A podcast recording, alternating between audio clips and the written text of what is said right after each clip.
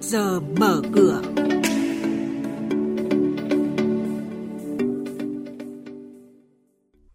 Thưa quý vị và các bạn, thị trường bất động sản xuất hiện làn sóng các nhà đầu tư mới.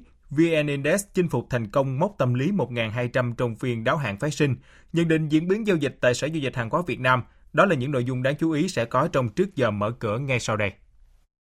Quý vị và các bạn thân mến, hơn 126.500 là số lượng doanh nghiệp thành lập mới trung bình mỗi năm của cả giai đoạn 2016 đến năm 2019. So với giai đoạn 2010 đến năm 2015 thì tăng 49,3% về số lượng doanh nghiệp thành lập mới và tăng 24,8% về số vốn đăng ký. Năm 2020, do tác động của đại dịch COVID-19, số doanh nghiệp thành lập mới đạt gần 135.000 doanh nghiệp, giảm 2,3% so với 2019. Vốn đăng ký của các doanh nghiệp tăng 29,2%. Theo các chuyên gia, hiện thị trường bất động sản đang xuất hiện làn sóng các nhà đầu tư mới F0 dịch chuyển dòng tiền từ các kênh đầu tư khác. Thị trường bất động sản đang ở giai đoạn chuyển giao khi có dòng tiền đáng kể tiếp tục chảy vào thị trường này. Tuy nhiên, không theo kiểu ồ ạt mà đang trong trạng thái chờ để xem xét, tìm hiểu. Nhà đầu tư cần lưu ý đến vấn đề pháp lý khi đa phần nhà đầu tư mới chọn đất nền để đầu tư. Quý thính giả đang nghe chuyên mục Trước giờ mở cửa phát sóng trên kênh Thời sự VV1 từ thứ 2 đến thứ 6 hàng tuần trong theo dòng Thời sự sáng. Diễn biến thị trường chứng khoán Biến động giá hàng hóa được giao dịch liên thông với thế giới trên Sở Giao dịch Hàng hóa Việt Nam. Nhận định phân tích sâu của các chuyên gia tài chính, cơ hội đầu tư được cập nhật nhanh trong Trước giờ mở cửa.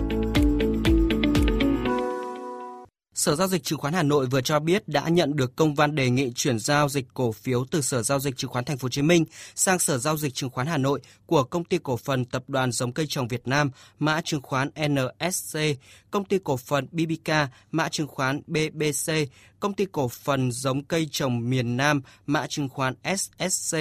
Đây là ba doanh nghiệp đầu tiên triển khai thủ tục chuyển giao dịch cổ phiếu từ Sở Giao dịch Chứng khoán Thành phố Hồ Chí Minh sang Sở Giao dịch Chứng khoán Hà Nội, mục đích giảm tải cho hệ thống giao dịch của Sở Giao dịch Chứng khoán Thành phố Hồ Chí Minh và bảo đảm quyền lợi của nhà đầu tư.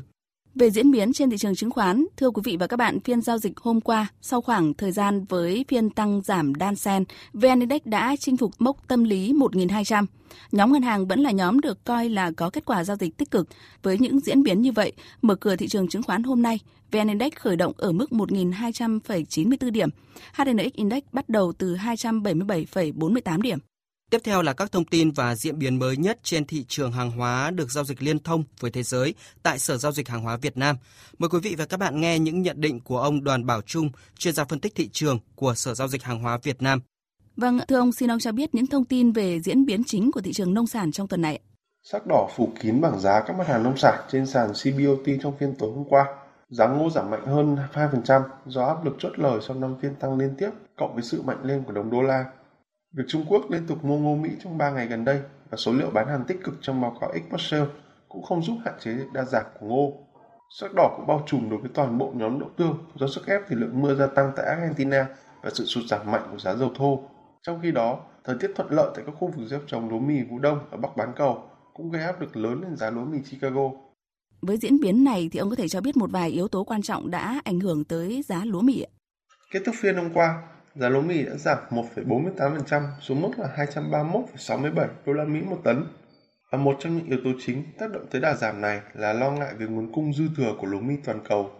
Báo cáo mới nhất của hãng tư vấn Strategy Grain cho thấy dự báo xuất khẩu lúa mì mềm tại các nước thuộc Liên minh châu Âu EU và Anh Quốc giảm xuống mức là 25,2 triệu tấn trong niên vụ hiện tại do nhu cầu lúa mì trên thế giới giảm mạnh, đặc biệt là tại Trung Quốc Hoạt động xuất khẩu suy yếu đã khiến Strategy Grain nâng dự báo tồn kho lúa mì khối EU thêm gần 1 triệu tấn lên mức là 11,3 triệu tấn.